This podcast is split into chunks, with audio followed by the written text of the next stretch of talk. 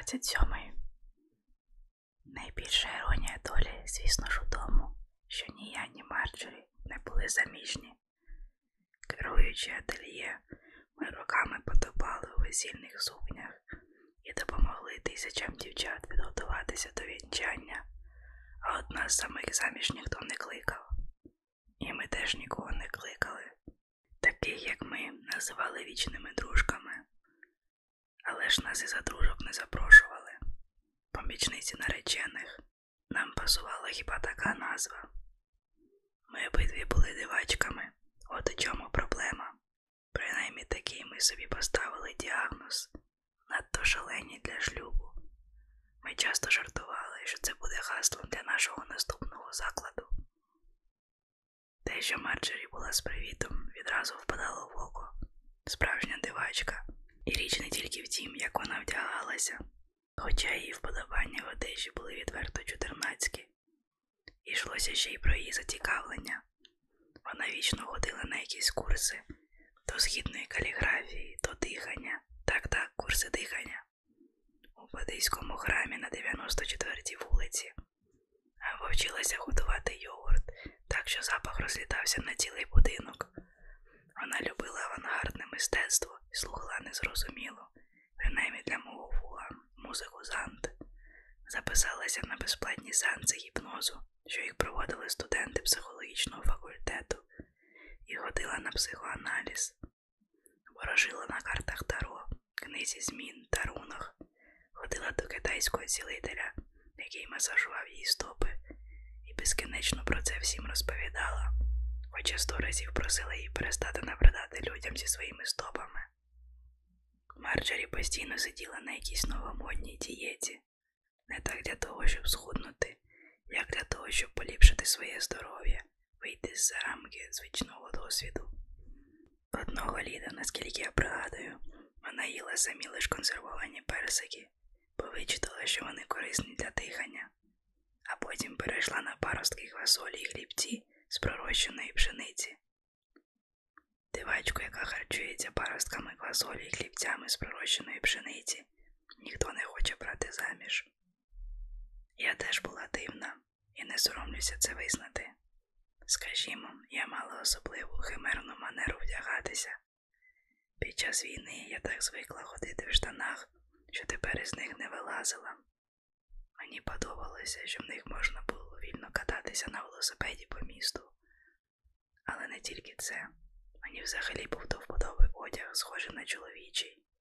Я вважала і досі вважаю, що для жінки нема ліпшого способу виглядати вишукано і елегантно, як у чоловічому костюмі. Відразу після війни важко було дістати добротні вовняні речі, але я виявила, що якщо купувати хороші вживані костюми, Маю на увазі моделі Seville Row часів 1920-1930-х років.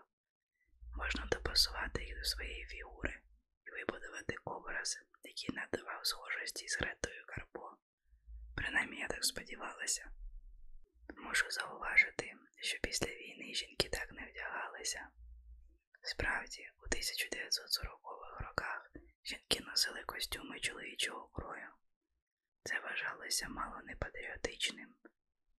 Та щойно війна скінчилася, жіночність взяла реванш. Близько 1947 року Крістіан Діор захопив світ моди своїм непристойно розкішними сукнями у стилі Нью-Лук. Вони були приталені з пишними спідницями, мали м'яку лінію плечей і підкреслювали бюст. Нью-Лук демонстрував світові, що воєнний дефіцит уже позаду. І тепер можна марнувати скільки завгодно шовку і мережева, просто щоб виглядати гарно, жіночно і ошатно. На одну єдину сукню в стилі Нью-Лук могло піти до 20 метрів тканини. Спроби вибратися в такому з таксі. Я терпіти цього не могла.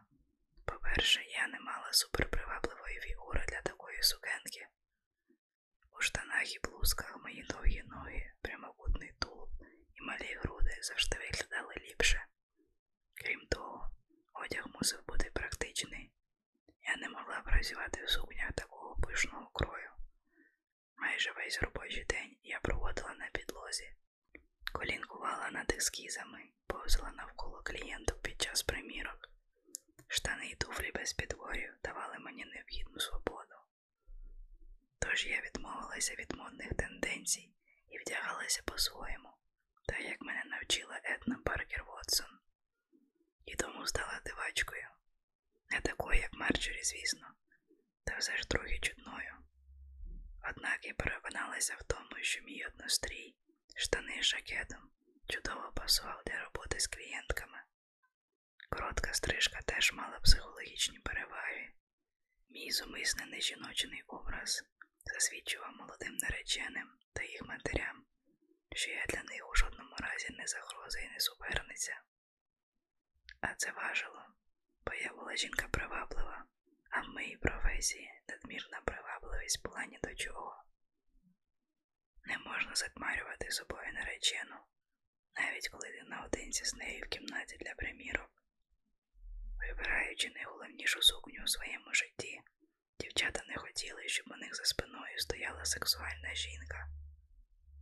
Вони прагнули бачити неговірку, стриману кравчиню, з ніг до голови в чорному, готову виконувати всі їхні забаганки. Тому я й стала неговіркою, стриманою кравчиною, і того хоче.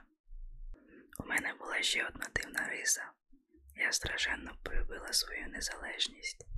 Заміжжя ніколи не було в Америці таким фетишем, як у 1950-х роках, але мене воно просто не цікавило. Хтось би сказав, що я збилася з дороги, а той взагалі спожеволіла. Однак труднощі воєнних часів додали мені винахідливості і впевненості в собі, а спільна справа з Марджері рішучості. Тож, мабуть, я просто більше не вірила, що для того, аби досягнути багатьох цілей у житті, мені потрібен був чоловік. Чесно кажучи, я потребувала його тільки з однією ціллю. Виявилося, що жити самі у квартирі над весільним салоном дуже навіть добре. Мені подобалося моє невеличке помешкання з двома мансандрими вікнами, мініатюрною спальнею, вікнами на монголію провулку за будинком і кухонькою, яку я власноруч помалювала у вишневий колір. Разом із власним простором у мене дуже швидко з'явилися дивні звички, як от струшувати попіл від цигарок у ящик для квітів за вагонним вікном, або вставати посеред ночі, вмикати всі лампи і читати детектив, або снідати холодними спагетті. Мені подобалося м'яко ступати квартирою в домашніх капсях. Мої туфлі жодного разу не торкнулися килимка.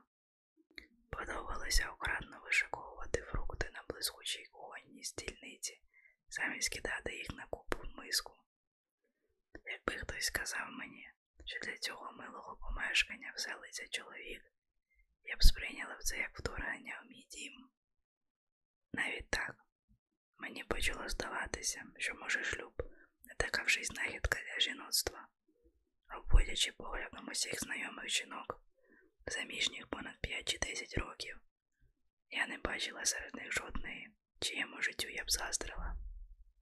Коли романтичні почуття згасали, вони ніби перетворювалися на вічних служниць. Одні служили своїм чоловікам охоче, інші ні, але ж служили. Чоловіки теж не були на сьомому небі від щастя, відверто кажучи, я б не помінялася місцем із жодною з тих жінок. Ну добре, добре, це для справедливості скажу, що мене ніхто й не запрошував виходити заміж, принаймні після Джима Ларсена.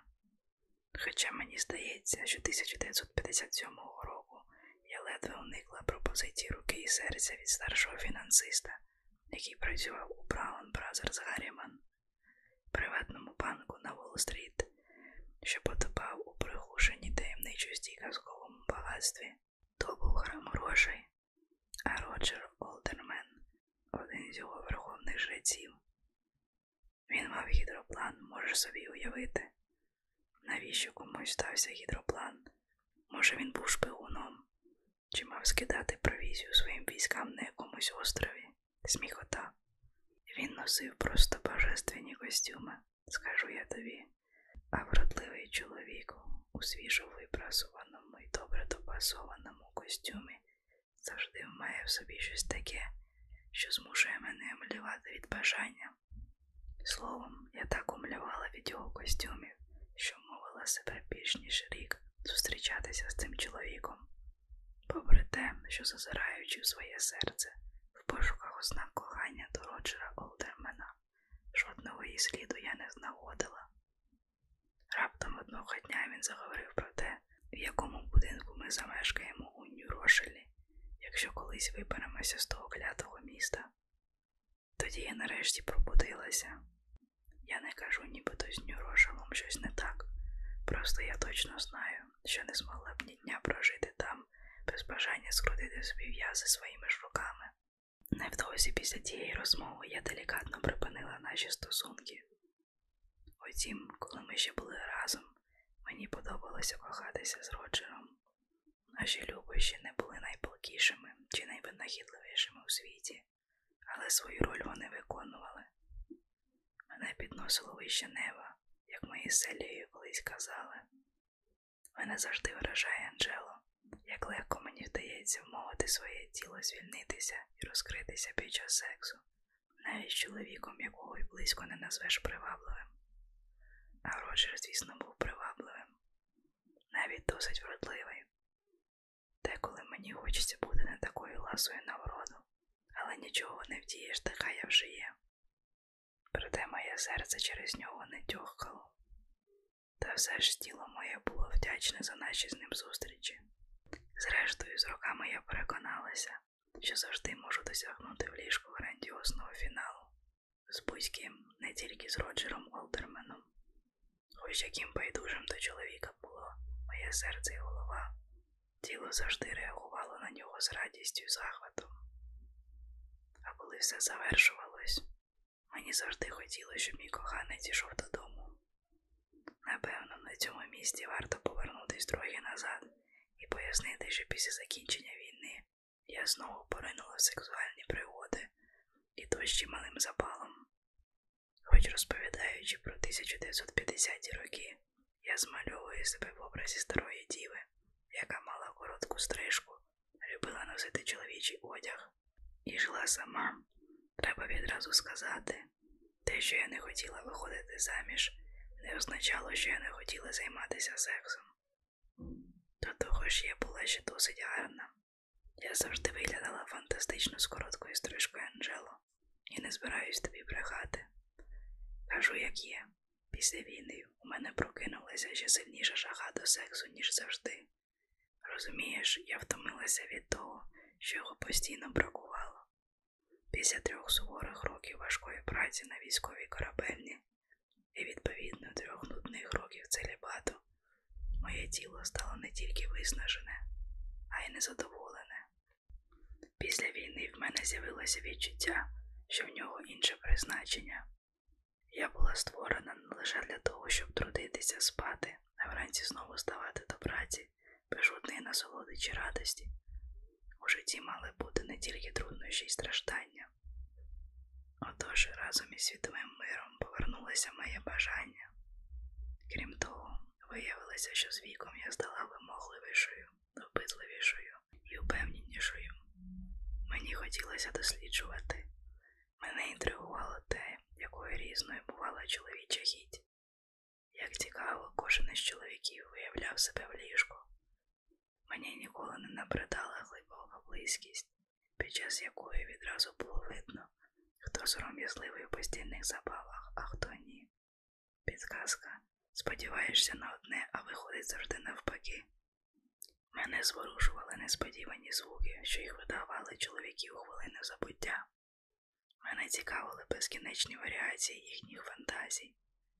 Мене дивувало, як коханець міг квапити мене, повний уперед, а вже за секунду піддатися хвилі ніжності з ніяковіння.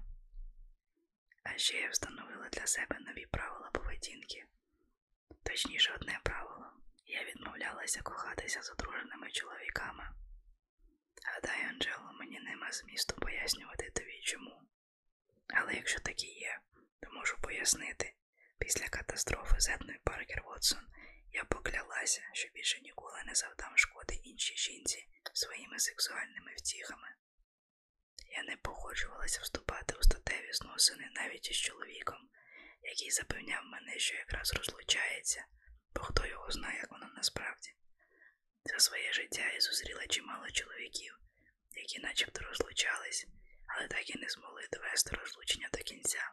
І якось мене запросив на вечерю один чоловік, який за десертом визнав, що одружений, але тут же запевнив, що це не рахується, бо в нього ж четверта дружина, тож хіба його можна назвати одруженим? До певної міри я його зрозуміла, але все одно ні.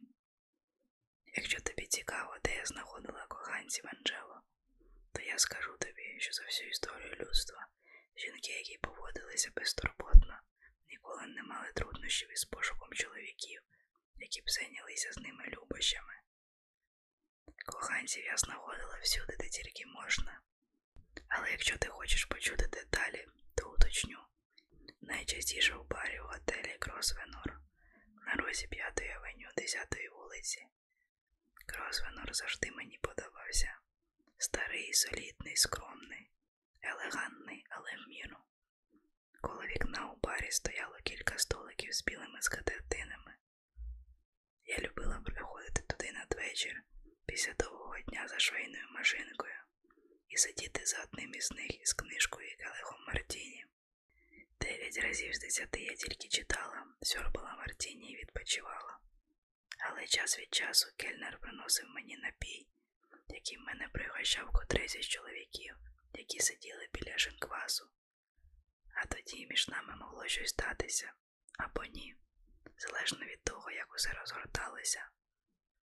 Зазвичай я майже відразу знала, чи хочу я щось мати з тим чи тим джентльменом. І якщо хотіла, то переходила просто до справи. Я ніколи не була з тих жінок, які намагаються вродити чоловіків чи вдають із себе скромниць. Та й до того ж, якщо чесно, розмови мене втомлювали. В був жахливим Анджело, бо чоловіки страшенно любили вихвалятися. Американці виграли не тільки війну, вони здобули цілий світ і до біса тим пишалися і обожнювали про це говорити. Але я навчилася припиняти балаканину, відверто висловлюючи свої бажання. Ти мені подобаєшся. Ходімо кудись, де ми зможемо побути самі. Крім того, я любила спостерігати, як на обличчях чоловіків відображалися подив і радість, коли гарна жінка зверталася до них з відвертою пропозицією. У них аж очі загоралися. Мені завжди подобався той момент, так наче ти привезла до сиротинці подарунки на Різдво. Бармена у розвинорі звали Бобі. Він завжди поводився зі мною дуже люб'язно. Щоразу, коли він бачив, що я виходжу з пару з кимось із гостей готелю, йду до ліфта з чоловіком, з яким познайомилася якусь годину тому. Він тишком схиляв голову над газетою і вдавав, ніби нічого не помічає. Річ у тім, що за елегантною уніформою та професійним вишколом ховався богемний Бобі. Він мешкав у віличі, що літо на два тижні їздив у Кацкільські гори, малювати аквареллю, розгулювати на голяса в мистецькому таборі для натуристів. Тому нема що сказати. Бобі був не з тих, хто любить когось осуджувати. А якщо хтось надокучав мені непроханими залицяннями, Бобі втручався і просив джентльмена дати леді спокій. Я обожнювала Бобі, можливо, колись закрутила б із ним роман, але в ролі мого охоронця я потребувала його більше, ніж у ролі коханця. Ну, а стосовно чоловіків у готельних номерах, то ми переживали спільну пригоду, а потім я зазвичай більше ніколи їх не бачила. Я воліла покинути їхнє ліжко, перш ніж вони починали розповідати мені про себе те, чого мені не хотілося знати. Якщо тебе, Анжело, цікавить, чи закохалася я бодай в котрогось із тих джентльменів, то ось тобі моя відповідь ні. Я мала коханців. Деякі з них стали моїми хлопцями, а серед тих хлопців кілька обраних перейшли у статус друзів. Найліпший сценарій з усіх можливих. Проте наші стосунки ніколи не наближалися до того, називали справжнім коханням. Може, я просто його не шукала, а може, мене від нього Бог милував. Ніщо не здатне перевернути життя до гори дригом так, як справжнє кохання. Принаймні я не раз це бачила. Утім, деякі чоловіки мені по-справжньому подобалися. Певний час я крутила романи з молодим, дуже молодим угорським художником, з яким познайомилася на виставці картин у Паркавеню Арморі. Його звали Потонте, і він був істинним ягнятком. Я привела його до своєї квартири в перший же вечір нашого знайомства, і до того, як ми мали зайнятися сексом, він сказав мені, що йому не потрібний презерватив. Бо ти гарна жінка, я не сумніваюся, що ти здорова. Я сіла на ліжку, вімкнула світло і сказала цьому хлопцю, який ходився мені за сина. А тепер слухай мене, Потонде. Так, я дійсно гарна жінка, але є одна дуже важлива річ, яку ти повинен запам'ятати до кінця життя. Якщо жінка готова покликати тебе до свого дому, кохатися з тобою, хоч знає тебе лише годину, значить це для неї не вперше. Тому завжди, чуєш мене завжди, надівай презерватив. Солоденький батон із його круглими щічками і жахливою стрижкою. Після нього був Ую, спокійний, приязний вдівець, який одного дня завітав до нашого салону разом із своєю донькою, щоб замовити для неї весільну сукню. Він видався мені таким приємним і привабливим, що коли ми закінчили всі справи, я нишком сунула йому в руку записку зі своїм номером телефону і шепнула Дзвоніть мені в будь-який час, коли вам захочеться провести ніч разом. Він явно засоромився від моїх слів, але мені зовсім не хотілося, аби він вислизнув від мене. Років через два в моїй квартирі одного суботнього пообіддя пролунав дзвінок. То був Ю. Схвильовано затинаючись, він знову представився, а далі, вочевидь, не знав, як продовжити розмову. Усміхнувшись у слухавку, я кинулась йому на допомогу. Х'ю, мовила я, дуже рада вас чути. Вам нема чого соромитись, я ж казала, у будь-який час. Чому б нам не зустрітися просто зараз? Тебе цікавить, чи хтось із тих чоловіків колись закохувався в мене. Що ж бувало й таке? Але мені завжди вдавалося відмовити їх від цієї думки. Чоловікові, в якого щойно був хороший секс, легко повірити в те, що він закоханий. А я от того часу стала дуже вправною в сексі Анджело. Практики мені точно не бракувало. Я колись сказала Марджорі, у цьому світі я добре займатися сексом і шити. А вона на це відповіла, що ж, дорогенька, принаймні для заробітку ти вибрала правильну справу.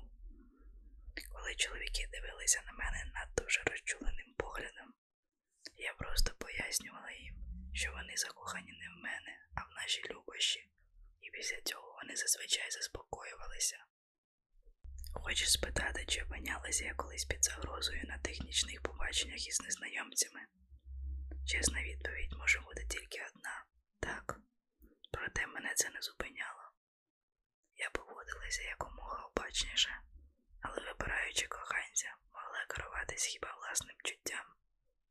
Іноді я вибирала не того, кого треба, але це було неминуче.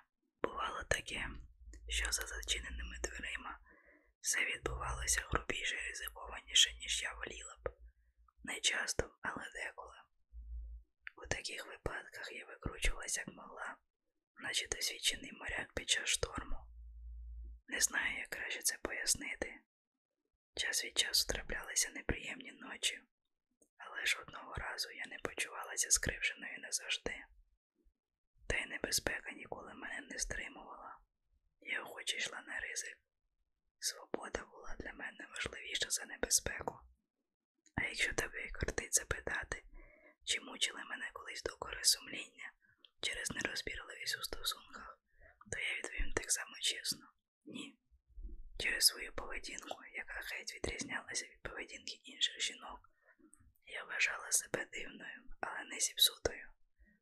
Так, колись мені справді здавалося, що я зіпсута. Під час пісних воєнних років я носила на своїх плечах тягар сорому після інциденту з Едною Паркер Вотсон. А фраза мала паскудна шльондра не виходила мені з голови. Та коли війна закінчилася, я поставила на цьому крапку. Напевно, мене спонукала до цього загибель Волтера, бо мені було прикро думати, що брат помер, так і не насолодившись життям. Війна вселила в мене розуміння, що життя небезпечне і скоро минуче, тож нема сенсу відмовляти собі в задоволенні чи у пригодах, поки ти ще живеш на цьому світі. І я б могла витратити решту свого життя, намагаючись довести, що я хороша дівчинка, але це було б несправедливо щодо тієї, ким я насправді була. Я вірила в те, що якщо я й не хороша дівчинка, то принаймні хороша людина. Просто такі вже в мене апетити. Тому я перестала відмовляти собі в тому, чого щиро хотіла, і шукала способи подарувати собі насолоду. Від одружених чоловіків я трималася подалі, тому була певна, що нікому не завдаю шкоди. Хай там як, а в житті кожної жінки настає час, коли їй просто набридає безкінечно соромитися. І тоді вона вільна стати тією, якою насправді є.